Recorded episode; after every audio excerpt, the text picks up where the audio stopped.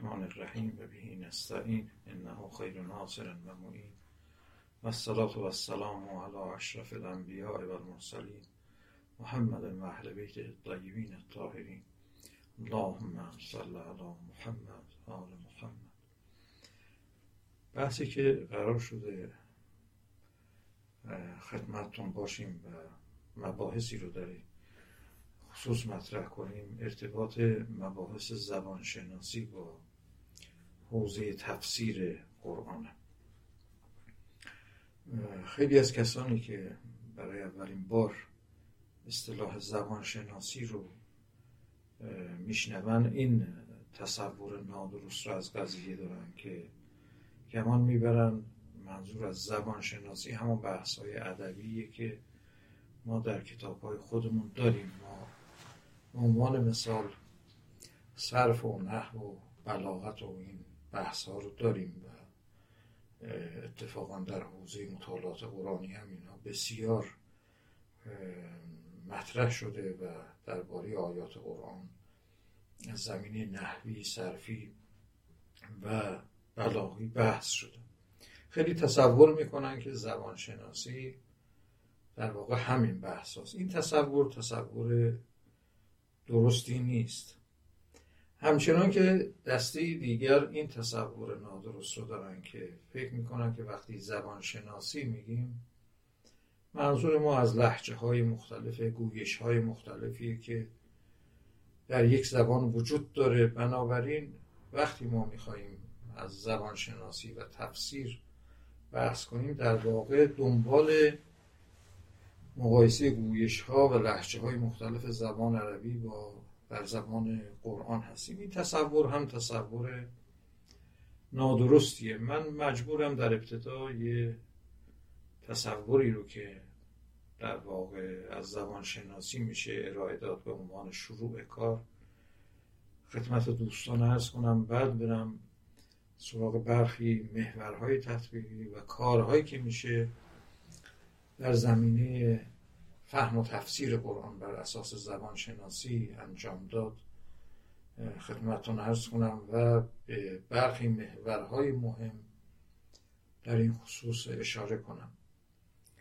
زبان شناسی مثل خیلی از دانش هایی که امروز می‌بینیم مطرح هم مثل جامعه شناسی روان شناسی انسان شناسی جزو دانش هایی که در قرن بیستم به شدت مطرح شده و مباحث اون بسیار می‌تونیم بگیم که جزو مباحث دیرینه و سنتی هستن که مطرح بوده. ولی خب طبیعیه که شاخه های بسیاری از زبانشناسی در قرن بیستم در واقع توسعه پیدا کرده و مکاتب جدیدی در این دانش پدید اومده. همونطوری که از نام این دانش برمیاد این دانش با زبان سر و کار داره مطالعه و بررسی علمی زبان بشره. زبانشناسی در واقع دانش زبانه دانش زبان بشر. این که کلمه بشر رو میگم ببینید گاهی زبان در یک معنای وسیعی به کار میره که ما حتی از زبان طبیعت زبان حیوانات و امثال اینها سخن میگیم زبان هستی سخن میگیم. در این کاربرد زبان دقیقا به اون معنایی نیست که در مورد انسان به کار می‌بریم. میگیم انسان زبان داره. وقتی میگیم انسان زبان داره خب زبان پدیده ایه که از نمادهایی علامتهایی تشکیل شده. این علامتها برای خودشون یه ساختار و ترکیب خاصی دارن. با هم ترکیب میشن جملاتی رو پدید میارن. نظام خاصی بر اینها حاکمه. قواعد ترکیب خاصی داره. هرچند که این خب نمادها و علائم قراردادی هستند و توسط انسان ها وضع شدن. اما زبان به این معنایی که در انسان به کار میره طبیعی با زبان به معنایی که در مورد حیوانات هستی موجودات به کار میره تفاوت داره. اصطلاحا می‌تونیم بگیم که زبان در مورد انسان زبان طبیعیه که اصطلاحا نشرال لنگویج میگن. همین زبان هایی که انسان ها به این زبان ها تکلم می‌کنه. در مقابل وقتی ما از زبان حیوانات یا در واقع از زبان هستی و امثال اینها سخن به میان میاریم مراد زبان نشانه ایه هستی رو نشانه به یک معنای می‌گیریم. آدم رو نشانه برای یک معنای می‌گیریم و اصطلاحا میگیم زبان هستی اینه. یعنی هستی نشانه بر این معناست یا دلالت می‌کنه بر این معنا. یا حیوانات اسواتی رو به عنوان نشانه هایی به کار می‌برن به عنوان مثال یک پرنده برای اینکه اون محل در واقع خودش رو به دیگران نشون بده دانه خودش رو به دیگر پرندگان نشون بده یه در واقع اسوات خاصی رو به وجود میاره. این زبان زبان نشانه ایه زبانی که ما بحث می‌کنیم همون زبان طبیعی زبان شناسی از زبان طبیعی بشر بحث می‌کنه. و این بحث خصلت علمی داره. همونطوری که شما در شاخه های مختلف علم می‌بینید. ما با روش های علمی به عنوان مثال از جامعه بحث می‌کنیم از قوانین حاکم بر تغییر جامعه بحث می‌کنیم از نحوه کنش افراد در جامعه بحث می‌کنیم و اسم این رو می‌ذاریم جامعه شناسی. یا از در واقع به کمک مباحث خاصی از روان انسان بحث می‌کنیم و تحلیل های علمی می‌کنیم و روان انسان رو و اینجا دانش روانشناسی پدید میاد زبانشناسی هم به همین ترتیب مطالعه علمی در واقع زبان طبیعی بشره. زبانی که بشر به اون سخن میگه. با این طیف گسترده که زبان ها داره زبان انگلیسی آلمانی عربی و الا ماشاءالله هر چقدر بخواهید که بشر زبان داره. ویژگی اصلی زبان شناسی اینه که اولا خصلت علمی داره یعنی برای خودش روش داره از متدهای تجربی و عقلی از متدهای کمی و کیفی استفاده می‌کنه. اختصاص به یک زبان خاصی نداره مباحث زبان شناسی بسیار مباحث گسترده ای هستند و در واقع در همه زبان ها مطرح میشن. البته خب طبیعی ممکنه ما مباحث گسترده زبان شناسی رو به یک زبانی تطبیق کنیم. مثلا به زبان فارسی تطبیق کنیم یا زبان عربی تطبیق کنیم و طبیعتا زبان شناسی زبان فارسی یا زبان شناسی زبان عربی پدید این مباحث خصلت کلی دارند و اختصاص به یک زبان ندارند. این از یک جهت که هم برای خودش روش داره و هم کلیه. در مورد همه زبان ها مطرح میشه. نکته دیگر اینه که زبان شناسی در واقع نامیه برای مجموعه بسیار گسترده ای از دانش های زبانی. لذا خیلی از دانش های زبانی سخن به میان میارن. به عنوان مثال نحو شناسی از صورت کلی زبان ها بحث می‌کنه یا معناشناسی از قواعد کلی حاکم بر تعیین معانی کلمات و جملات در زبان ها بحث می‌کنه. شما می‌خواهید معنای یک جمله رو در زبان فارسی یا زبان انگلیسی تعیین کنید به کمک چه روش های معنا رو تعیین خواهید کرد؟ این معناشناسی سامانتیک یا معناشناسی در واقع از روش های تعیین معنا با توجه به قواعد زبان بحث می‌کنه با توجه به نظام زبان بحث می‌کنه. کاربرد شناسی پراگماتیکس یا به قول عرب تداولیات از نسبت معنا و سیاق و کاربر سخن به میان میاره. شما وقتی می‌خواهید در واقع ببینید یک گوینده خاصی چه معنایی رو از یک جمله اراده کرده در هر زبانی باشه چگونه این معنا رو باید تعیین کنید؟ این معنای سیاقی یا معنای گوینده رو چگونه باید تعیین کنید؟ خب این سه شاخه شاخه کلیه زبانشناسیه ولی شاخه های دیگری هم داره زبانشناسی مثل واجشناسی فونوتیک و غیره که در واقع اینها هم برای خودش طیف گسترده ای رو تشکیل میدن.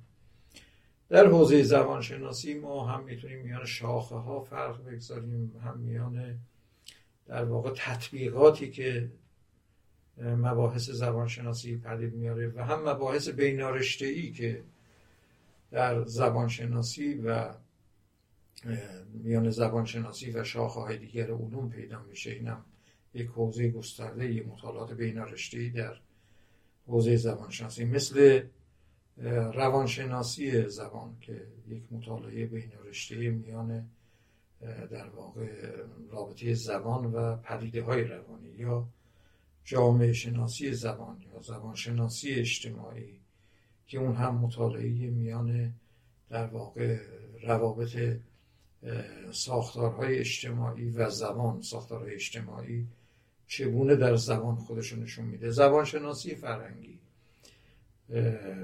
فرهنگ و عناصر فرهنگی معقولات فرهنگی چگونه در زبان خودشون نشون میده؟ این هم حوزه بسیار گسترده ایه البته خب بعضی میان جامعه شناسی زبان و زبان شناسی اجتماعی همچنین میان روانشناسی زبان و زبان روانشناسی فرق می‌گذارن که من وارد این تفاوت هم نمیشن دوستان خودشون باید به منابعی که در این زمینه هست رجوع کنن. هر کدوم از این زمینه ها بسیار گسترده هست. حوزه زبانشناسی رایانشی یا زبانشناسی محاسباتی حوزه که از مطالعات بین میان زبان و هوش مصنوعی پدید اومد. این هم یک شاخه دیگریه. این شاخه ها چه شاخه های خود زبانشناسی باشه چه مطالعات بین میان زبان و شاخه های مختلف علوم باشه برای خودش کاربردهای متفاوتی داره و هر کدوم یک منظر و چشمانداز متفاوتی به ما ارائه میده که می‌تونیم از این چشمانداز عبارت های زبانی رو مورد واکاوی و در واقع تحقیق قرار بدیم. مثال بزنم. فرض کنید که یک در واقع گوینده جمله ای رو به کار می‌بره. این سوال برای شما مطرح میشه. این چه نسبت اجتماعی رو نشون میده؟ گوینده چه نسبت اجتماعی با دیگران داره؟ خب طبیعی اینجا شما وارد حوزه زبانشناسی اجتماعی میشید چون یکی از کارهایی که زبانشناسی اجتماعی انجام میده همینه. تحلیل اون ساختارهای اجتماعی موجود در زبانه. چه نسبت اجتماعی رو نشون میده؟ چه روابط اجتماعی رو نشون میده؟ آیا به عنوان مثال مخاطب از نظر اجتماعی بالاتر از گوینده از پایینتره چه نسبتی داره؟ چه مقطع اجتماعی رو نشون میده؟ چون در دوره های مختلف اجتماعی خب زبان تغییر و تحول داره. این تغییر و تحولات در زبان خودش رو چگونه نشون میده؟ اگر می‌خواهید اون حالات روانی گوینده رو مورد در واقع بررسی قرار بدید. ببینید این کسی که مثلا این متن رو نوشته یه شاعری به عنوان مثال شعری گفته چه حالات روانی داشته؟ اینجا وارد حوزه روانشناسی زبان میشید و به کمک مباحثی که در اون حوزه هست می‌تونید در واقع یه پلی بزنید با اون زمیر ناخداگاه شاعر یا نویسنده اطلاعاتی رو به دست بیارید. هر کدوم از این شاخه ها برای خودشون کاربردهای خاص و علمی دارند.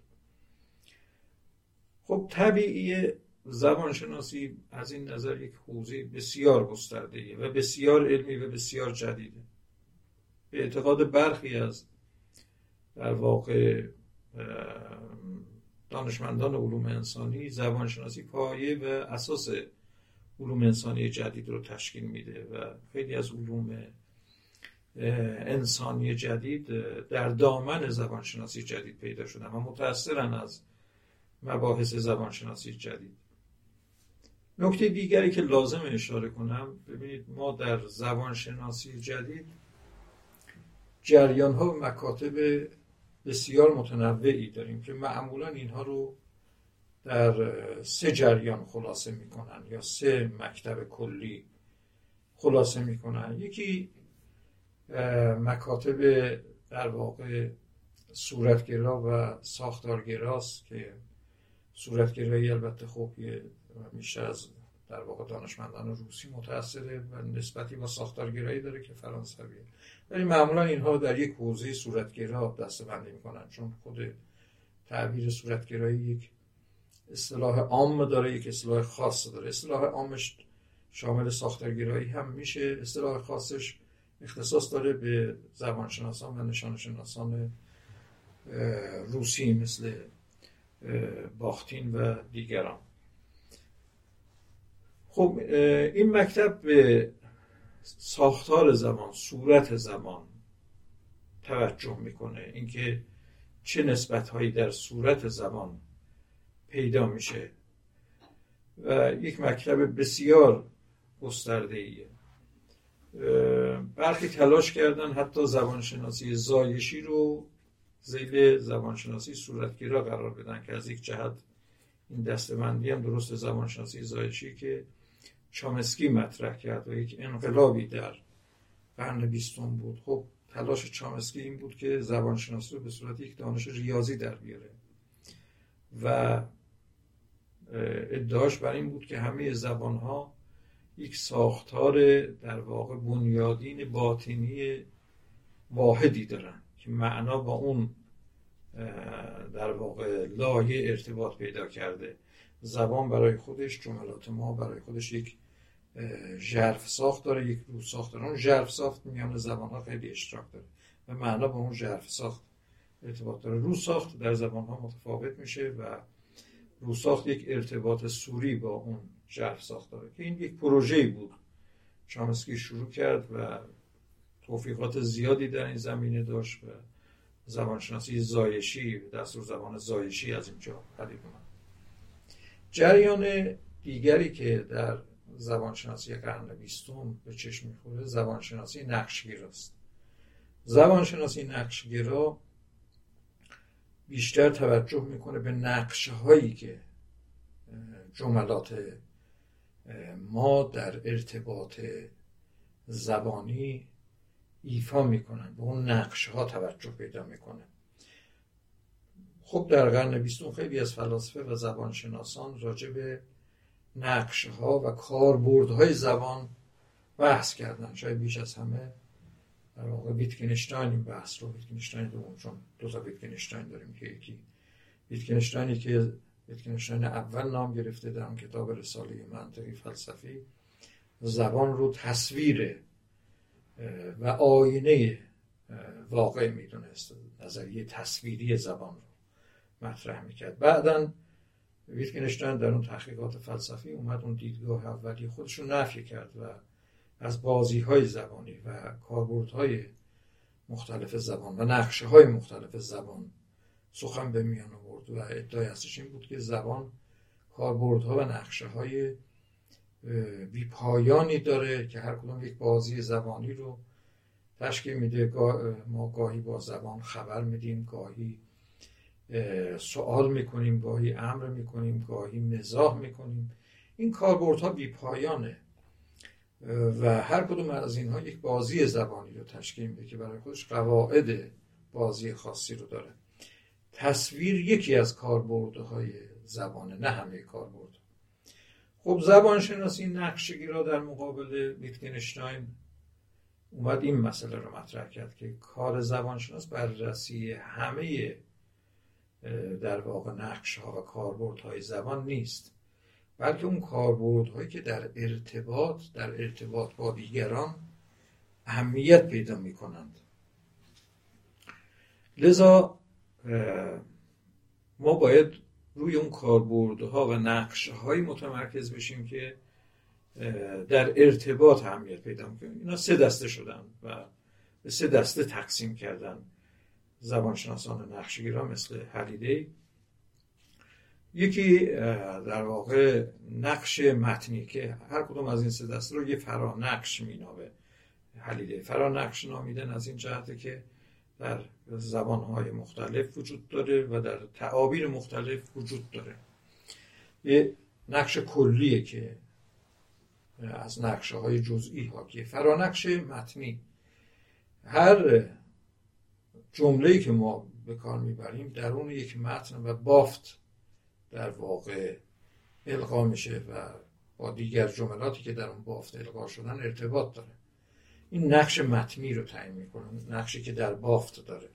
نسبت به متن و نسبت به اون بافتی که به کار میره دوم فرانقش تجربی.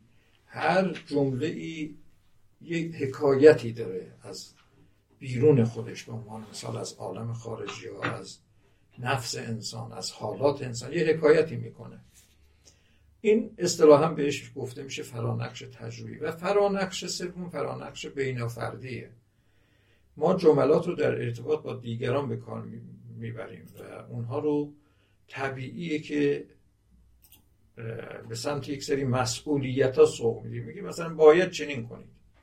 این کار بر شما لازمه. اینا خب فرانقشه های این باید و وجوب و لازم و اینها فرانقشه های بینافردیه در مقام ارتباط با دیگران پیدا میشه نه در مقام توصیف واقع در مقام ارتباط با دیگران. خلاصه جملات زبانی در مقام ارتباط این سه فرانقش رو پیدا می‌کنن فرانقش متنی و تجربی و بینافردی و علیده شروع کرد که بر اساس هر کدوم از این فرانقشه ها جملات رو تحلیل کنه و از این تحلیل جزئیات بسیاری رو در واقع به دست آورد که سر جای خودش تحلیل های ارزشمندی هستن. البته خب من به جریان های در واقع غالب دارم اشاره می‌کنم اون جریان هایی که حاکمن رایجن در خود زبانشناسی نقشگرا جریان های دیگری هم وجود داره. همونطور که در زبانشناسی زایشی هم جریان های دیگری وجود داره. ولی زبانشناسی دستور زبان زایشی چامسکی غلبه می‌کنه یا دستور زبان نقش گرای حلیده بر دیگر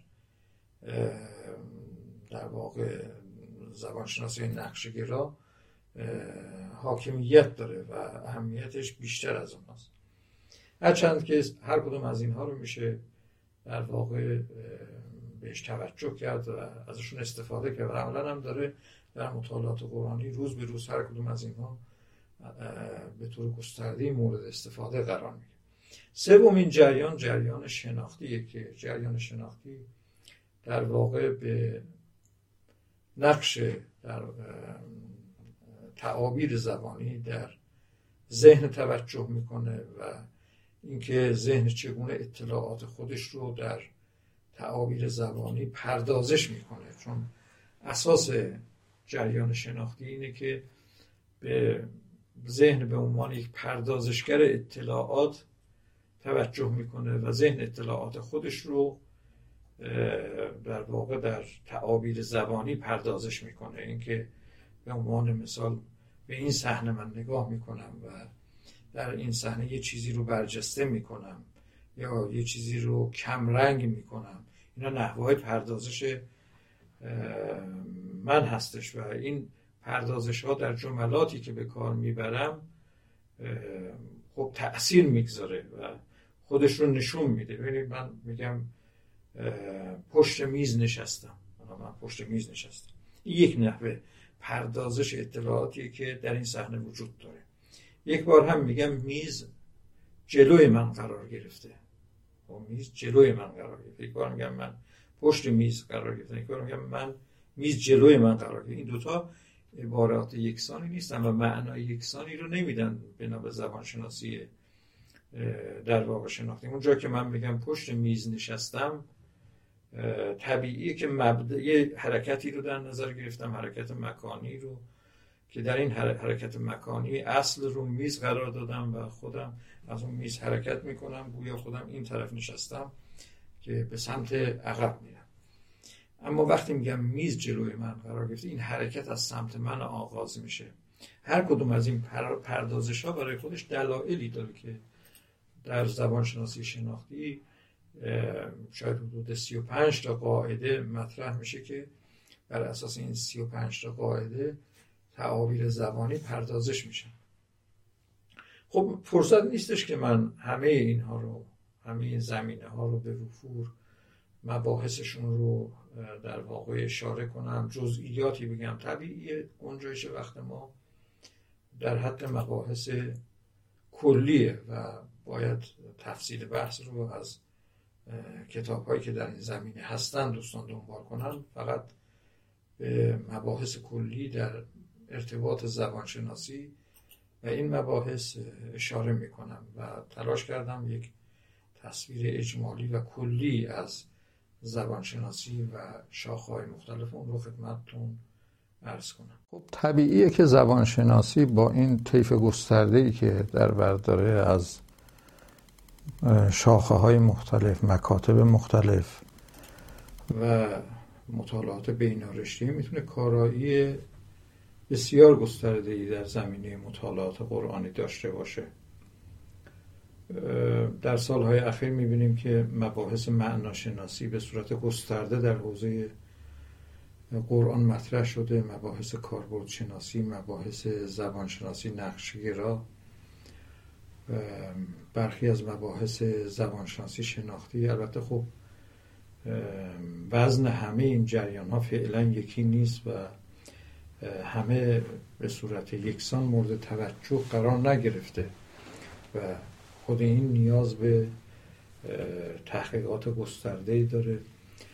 برای خودش این زمینه ها یه دستاورده هایی داره می‌تونه راهگشا باشه. من به برخی از ویژگی های مطالعات زبان شناختی در حوزه قرآن اشاره می‌کنم. اولین ویژگی که این نوع مطالعات دارن اینه که نظاممند هستند.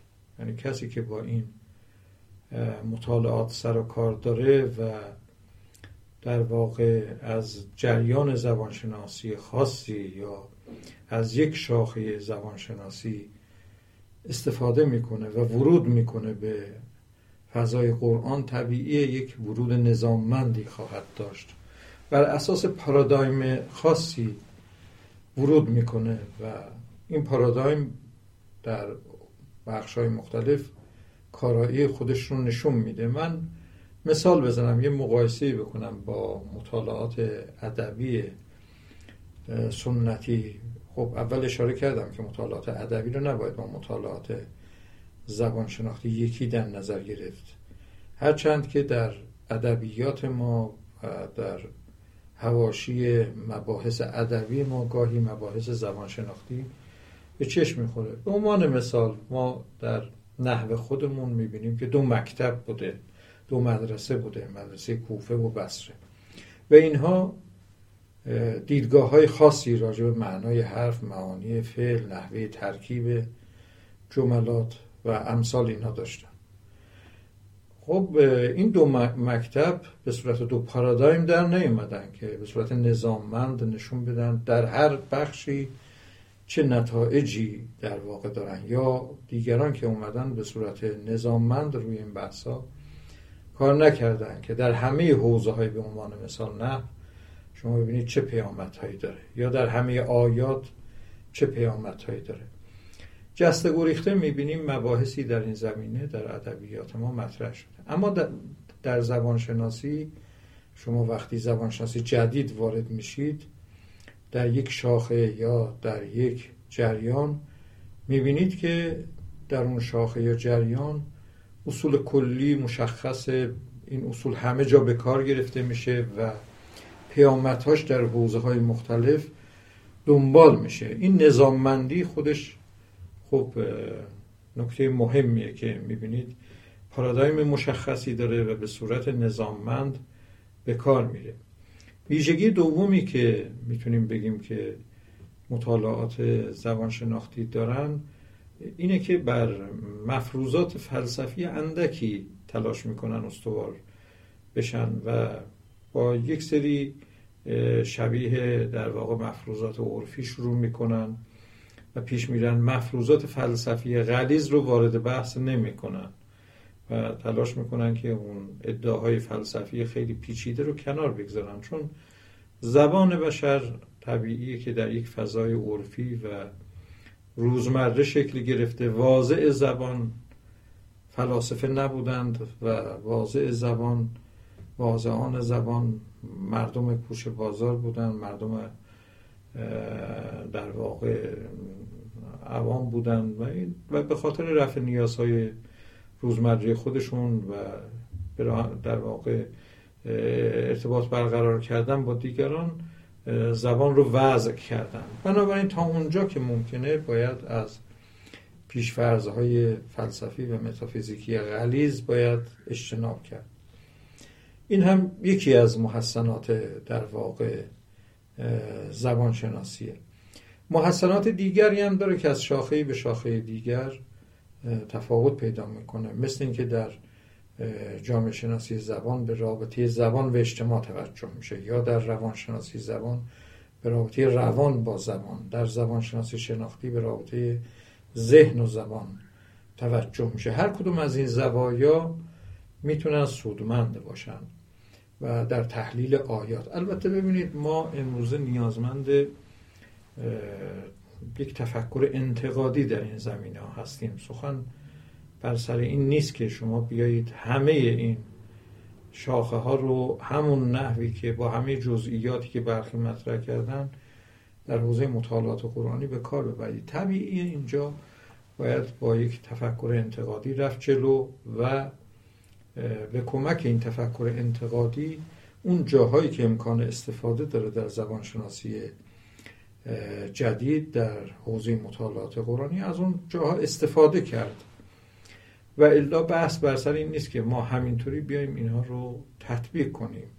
من باز مثالی بزنم. ببینید یکی از حوزه هایی که در مطالعات قرآنی حوزه های زبانشناسی جدید که بسیار به کار رفته و شاید بتونیم بگیم اولین کسانی که این حوزه رو به صورت گسترده مورد توجه قرار دادن زبانشناسی تاریخیه زبانشناسی تاریخی که تقریبا تا دوره جدید اون مدل و پارادایم حاکم بر زبانشناسی زبانشناسی در واقع تاریخی بود که بعدا زبانشناسی جدید که اومد زبانشناسی صورتگرا ساختارگرا زایشی نقشگرا و شناختی اینها مطرح شدن. ولی اون زبانشناسی که در دوره قدیم بیشتر مطرح بود زبانشناسی تاریخی بود. در زبانشناسی تاریخی شما برای اینکه معنای یک واژه رو پیدا کنید باید می‌رفتی سیر, سیر و تغییر تطور تاریخی این واژه رو بررسی می‌کردید. مثلا فرض کنید یه واژه قرآنی رو می‌خواستید. بررسی کنید واژه رب رو. باید می‌رفتید می‌دید در طول تاریخ در زبان عربی چه تغییر تحولی داشته این واژه. علاوه بر این باید می‌رفتید می‌دید مثلا در زبان عبری چه تغییری داشته این واژه و در کتاب مقدس چه کاربردهایی داشته در زبان عبری چه کاربردهایی داشته. بیاید تاریخ رو بررسی کنید تا برسید به قرآن. با این کار شما معنای واژه رو به دست میارید. خیلی از مستشرقان مبنای کارشون زبانشناسی تاریخی بوده. اینا فرض گرفته بودن که شما با رجوع به تاریخ کلمات می‌تونید معانی اونها رو کشف کنید. و معانی واژه قرآنی هم همینه. این مطالعات استشراقی در حوزه قرآن در دوره قدیم و بخشی از دوره جدید بیشتر معطوب به زبانشناسی تاریخیه که نمیشه پذیرفت. واقعا مشکل داره. یعنی شما ما نمی‌خوایم رجوع به تاریخ اهمیت رجوع به تاریخ به تغییر تطورات واژگان رو نفی کنیم. این سرجا خودش مورد نیاز. شاید اولین کسی که این فرض رو نقد کرد در دوره جدید نسبت به مطالعات قرآنی ایزوتسو ایزوتسو در کتاب خدا و انسان در قرآن اومد میان دو معنای در واقع واژگان قرآن فرق گذاشت. یک معنا معنای اصلی معنایی که واژه در بیرون از نظام معنایی قرآن داره. در زبان عربی داره. شما واژه رب رو باید ببینید در زبان بله عربی چه تطوراتی داشت؟ قبل از اینکه وارد در واقع قرآن بشه متن قرآن. و چه معنایی داشت؟ زبانشناسی تاریخی اونجا کارایی داره. اما یک معنای نسبی هم داره واژگان قرآن. معنایی که درون متن قرآن پیدا می‌کنه نسبت به واژگان دیگر. اینجا معناشناسی تاریخی زبانشناسی تاریخی راهگشا نیست. یعنی اون نقدی که نقد جدی که ایزوتسو به زبانشناسی تاریخی در مطالعات قرآنی داره همینه که کارایی زبانشناسی تاریخی صرفا در حوزه معنای اصلی کلمات می‌تونه باشه. اما معنای نسبی واژگان قرآن که در واقع معنایی که مراد خداونده یا مراد متن قرآنه اون دیگه از طریق زبانشناسی شناختی از می‌خوام زبانشناسی تاریخی به دست نمیاد. اون باید بر اساس مطالعات ساختارگرایانه مطالعات سوری و غیره به دست بیاد. بنابراین با این ایده نگاه خیلی از مستشرقان رو نسبت به معناشناسی قرآن و زبانشناسی قرآن ایزوتسو نقل کرد. گرچه در ادامه تعدادی از مستشرقان هم از روش ایزوتسو الهام گرفتن و رفتن سراغ در واقع اون نسبت ها و روابط درونی که در متن قرآن هست. شما به عنوان مثال معنای واژه کتاب رو در قرآن بررسی می‌کنید. خب کتاب در زبان عربی به معنای چیزی که نوشته میشه مکتوبه. خب این یه تغییر تحول تاریخی داشته که زبانشناسی تاریخی میگه. اما درون متن قرآن واژه کتاب به معنای مکتوب نیست. واژه کتاب معناشو در نسبت با خدا با پیامبر با رسالت با هدایت همسال اینها پیدا می‌کنه.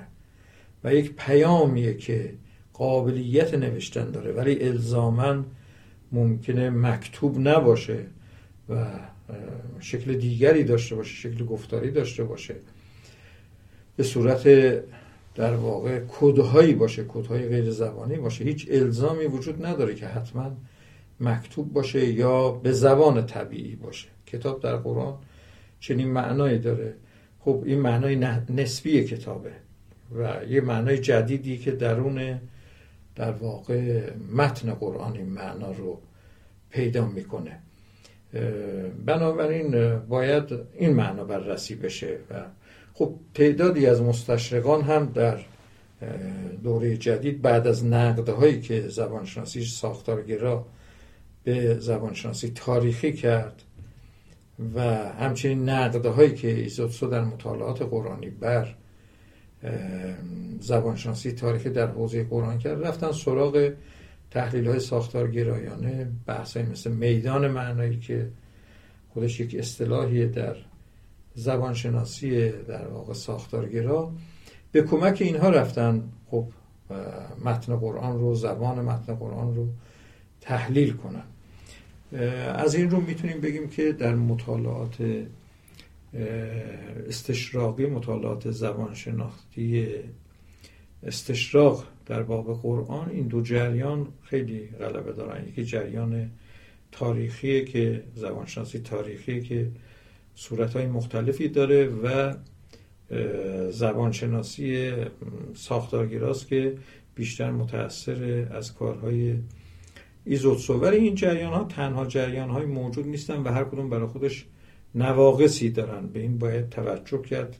کسی که این مباحث رو در حوزه مطالعات قرآنی به کار می‌بره باید به نواقص این مباحث توجه کنه و ببینه اینها رو چگونه می‌تونه تکمیل کنه. هر کدوم از این جریان ها برای خودش مزایایی داره و توجه به اونها خیلی مهمه. ببینید از زبانشناسی ساختارگرا که من اشاره کردم شاید تا به حال بیش از بقیه جریان ها در حوزه مطالعات قرآنی مورد توجه قرار گرفته و دلیلش هم همون کارهای ایزوتسو بوده و نقدی که به جریان تاریخی داشته. تو این چند سال اخیر توجه به زبان شناسی شناختی زیاد شده. تا یه حدی هم زبانشناسی نقشگرا مورد توجه قرار گرفت البته بحث زبانشناسی نقشگرا بیشتر در حوزه انسجام متن و بیان ارتباط بخش های مختلف قرآن با یکدیگر اینها بیشتر مورد توجه قرار گرفته. گرچه خب مباحث دیگری هم خیلی کم در این زمینه صورت گرفته. ولی هنوز زبانشناسی نقشگرا جایگاه خودش رو در مطالعات قرآنی پیدا نکرده. گرچه یک جریان بسیار تنومند و حساب شده و دقیقی دستاوردهای زیادی داره. اما عملا اون چیزی که مشاهده می‌کنیم در مطالعات قرآنی اینه که در, در این زمینه یا زبانشناسی شناخت شناختی در سالهای اخیر بیشتر مطرح شده یا زبانشناسی در واقع ساختارگراست و در قدیم هم خب بیشتر زبانشناسی تاریخی بوده.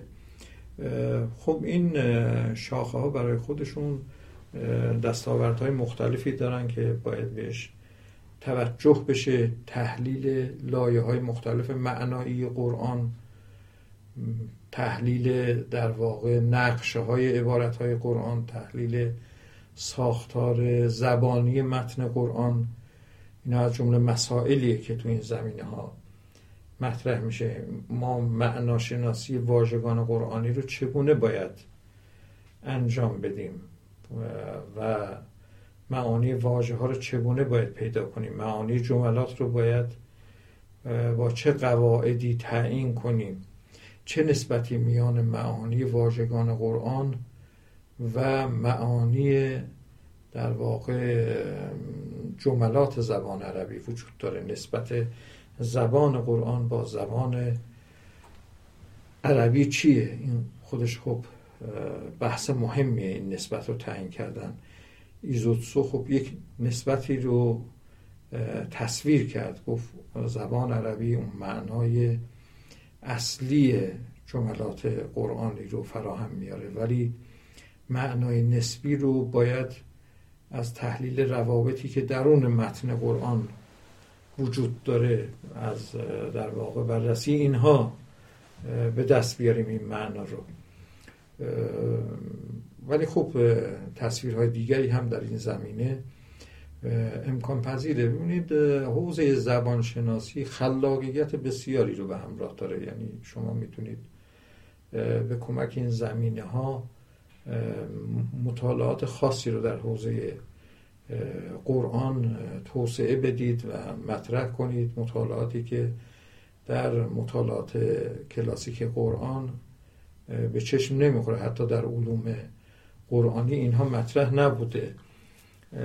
خب اینها یک اهمیت خاصی داره که مطالعات زبانشناختی هم بر روی ادبیات عرب تاثیر داره و هم در واقع می‌تونیم بگیم که بر حوزه مطالعات قرآنی تاثیر داره. یک تاثیر دو سویه داره.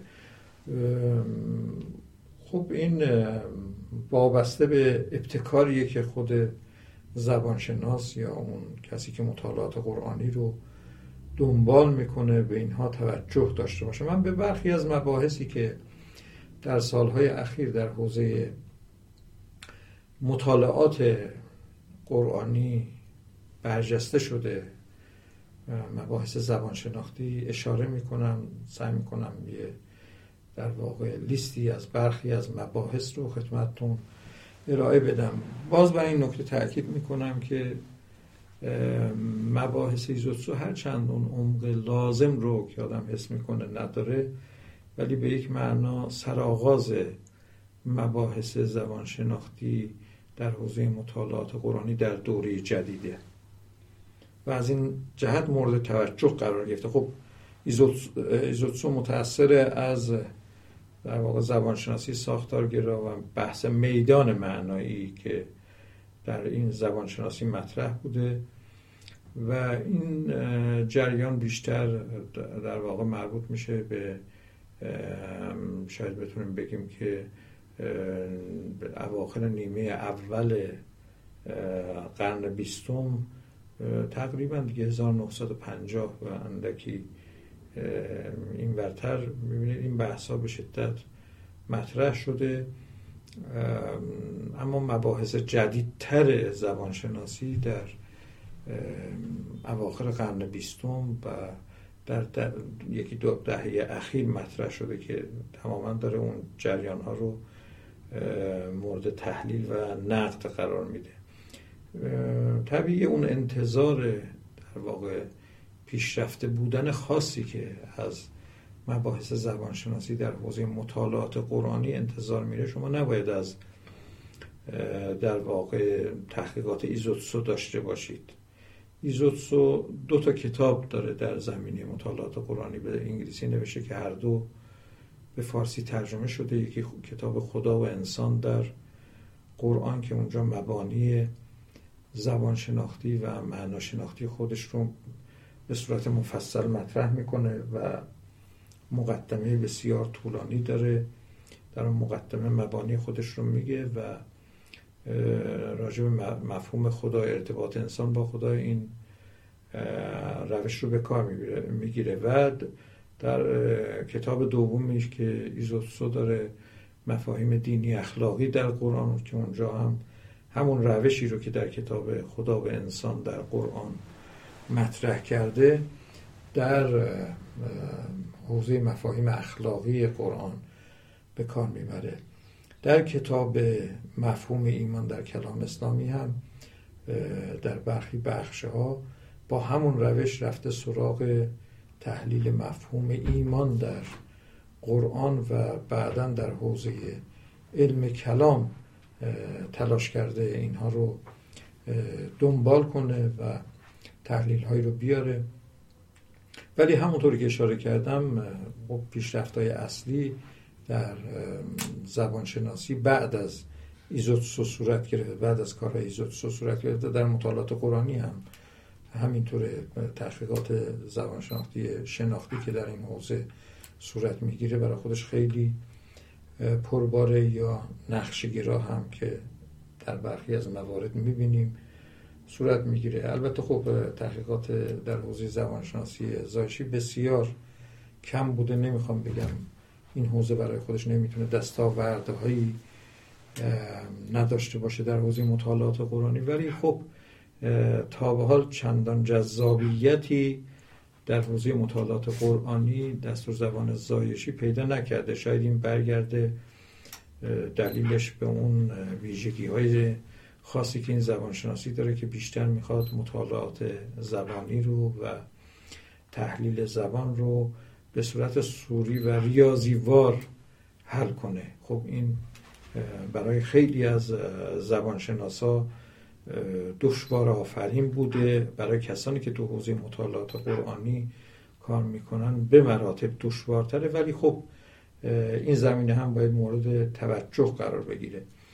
نکته دیگری هم که باید اشاره کنم اینه که ببینید این جریان هایی که در زبان شناسی به چشم می‌خوره و روز به روز کاربرد بیشتری در حوزه مطالعات قرآنی پیدا می‌کنه این جریان ها مثل جریان هایی که شما به عنوان مثال در فیزیک می‌بینید نیست یا در دانش های دیگر. در فیزیک می‌بینید که مثلا یا در مکانیک می‌بینید که به عنوان مثال مکانیک نیوتن میاد مکانیک گالیله رو کنار می‌زنه. مکانیک نسبیت میاد مکانیک نیوتن رو کنار می‌زنه. مکانیک کوانتوم میاد مکانیک نسبیت رو کنار می‌زنه. این وضعیت رو نداره در واقع جریان های زبان شناختی جریان های زبان شناختی به اون معنایی که ما فکر می‌کنیم سر ستیز ندارن و خیلی از اینها ممکنه با هم ترکیب بشن و جریان های جدیدتری رو در واقع به وجود بیارن. همونطوری که امروزه می‌بینیم زبانشناسی نقشگرا داره با زبانشناسی شناختی ترکیب میشه و یه جریان جدیدتری که توانمندتر نسبت به زبانشناسی نقشگرا و زبانشناسی شناختی پدید میاره. خب طبیعی استفاده از این زبانشناسی ها می‌تونه کار تحلیل زبانی متن قرآن رو قوی تر کنه. مضاف مضافم برای اینکه باید این نکته رو هم اشاره کنم که مطالعات سنتی رو هم نباید کنار گذاشت. مطالعات سنتی مطالعات ادبی که ما داریم خب اینها هم کار زیادی روش صورت گرفته. چهارده قرن داره در این زمینه کار میشه. این مطالعات هم به یک معنا باید با زبانشناسی جدید تلفیق بشه و از نتایج اون در تحلیل های زبانشناختی استفاده بشه تا بتونه یک جریان در واقع قوی و پرتوانی رو در حوزه مطالعات قرآنی به وجود بیاره. خب ما می‌بینیم که امروزه مطالعات قرآنی دچار یک نوع انصداد و توقفی شده. طبیعی رفع این توقف و انصداد تنها به کمک بهرهگیری از جریانهای زبانشناسی جدید و مطالعات روشی جدیده. بدون اینها ما نمی‌تونیم رفع انصداد کنیم و چهره های جدیدی از آیات قرآن رو لایه های جدیدی رو کشف کنیم. امروزه خب ما نیاز داریم که مطالعات قرآنی به حوزه های اجتماعی فرهنگی حوزه رسانه رسانه های مختلف فضای مجازی و غیره امتداد پیدا کنه. این امتداد و گسترده شدن بدون بهرهگیری از مطالعات زبان شناختی مطالعات جدید مطالعات روش شناختی امکان پذیر نیست. هرچند که این زمینه ها برای خودشون آفت ها و آسیب هایی دارن ولی به یک معنا ما نمی‌تونیم امروزه در قرنی که در آن زندگی می‌کنیم بدون بهرهگیری از این روش ها دلالت های قرآنی رو در این زمین ها زمین های مثل در واقع فرایندهای اجتماعی تحلیل فرایندهای اجتماعی فرهنگی حوزه رسانه فضای مجازی و غیره دلالت های قرآنی رو دنبال کنیم. محققان امروزی چاره جز این ندارن که در واقع از زبانشناسی جدید و شاخهای مختلف اون بهره بگیرن و این حوزه استفاده از این حوزه در مطالعات قرآنی اجتناب ناپذیر به یقین کارهای جدی که روی متن قرآن در دهه های بعدی صورت خواهد گرفت این در واقع کارها متأثر خواهد بود از جریان ها و شاخه های مختلف زبانشناسی که مطرحه و اینها تاثیرات عمده در مباحث تفسیری خواهد داشت. من دیگه بیش از این زمان گنجایش نداره که خدمتتون مباحثی در این زمینه ارز کنم ولی خب طبیعی تلاش کردم که یه تصویر کلی از این حوزه جریان های مختلفی که وجود داره و ارتباطی که می‌تونه با مطالعات قرآنی داشته باشه در اختیار دوستان قرار بدم. و السلام علیکم و رحمت الله و برکاته.